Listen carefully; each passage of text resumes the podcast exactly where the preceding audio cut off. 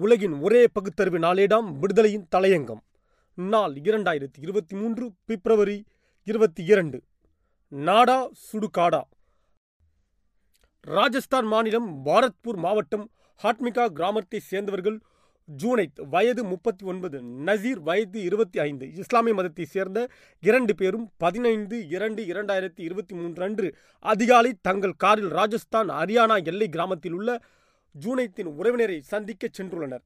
அப்போது ஹரியானாவை சேர்ந்த பசு பாதுகாப்பு கும்பல் ஜூனைத்துக்கும் நசீரும் காரில் பசுமாட்டை கடத்தியதாக கருதி அவர்களை தடுத்து நிறுத்தி தாக்கியுள்ளனர். ஹரியானாவில் பெரஷ்போர் இஸ்டிகா பகுதியைச் சேர்ந்த ரிங்கு சைனி என்ற வாடகை கார் ஓட்டுநர் முதலில் ஜூனைத் நசீர் பயணித்த காரை பின்தொடர்ந்துள்ளார். பசு பாதுகாவலர்கள் அமைப்பைச் சேர்ந்த இவர் பின்னர் பஜ்ரங் தல் அமைப்பைச் சேர்ந்த மொனு மணிசர் என்பவர்களுக்கு தகவல் கொடுத்துள்ளார். அவர்கள் தங்கள் குழுவினருடன் இணைந்து ஜுனைத் நசீரின் காரை இடைமறித்து இருவரையும் கடுமையாக தாக்கியுள்ளனர். பின்னர் ஜுனைத் மற்றும் நசீரை காருடன் கடத்திச் சென்ற பசு பாதுகாவலர்கள் கும்பல் இரண்டு பேரையும் உயிருடன் காருக்குள் வைத்து பெட்ரோல் ஊற்றி தீ வைத்து கொளுத்தியுள்ளனர். இதில் இரண்டு பேரும் உடல் கருகி உயிரிழந்தனர்.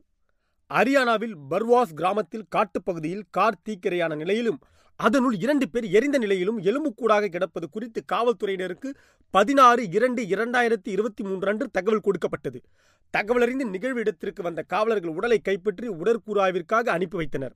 இந்த விவகாரம் பெரிதான நிலையில் இரண்டு பேரை உயிருடன் எரித்துக் கொன்றதில் தொடர்புடையதாக வாடகை கார் ஓட்டுநர் ரிங்கு சைனியர் ராஜஸ்தான் மாநில காவலர்கள் கைது செய்துள்ளனர்.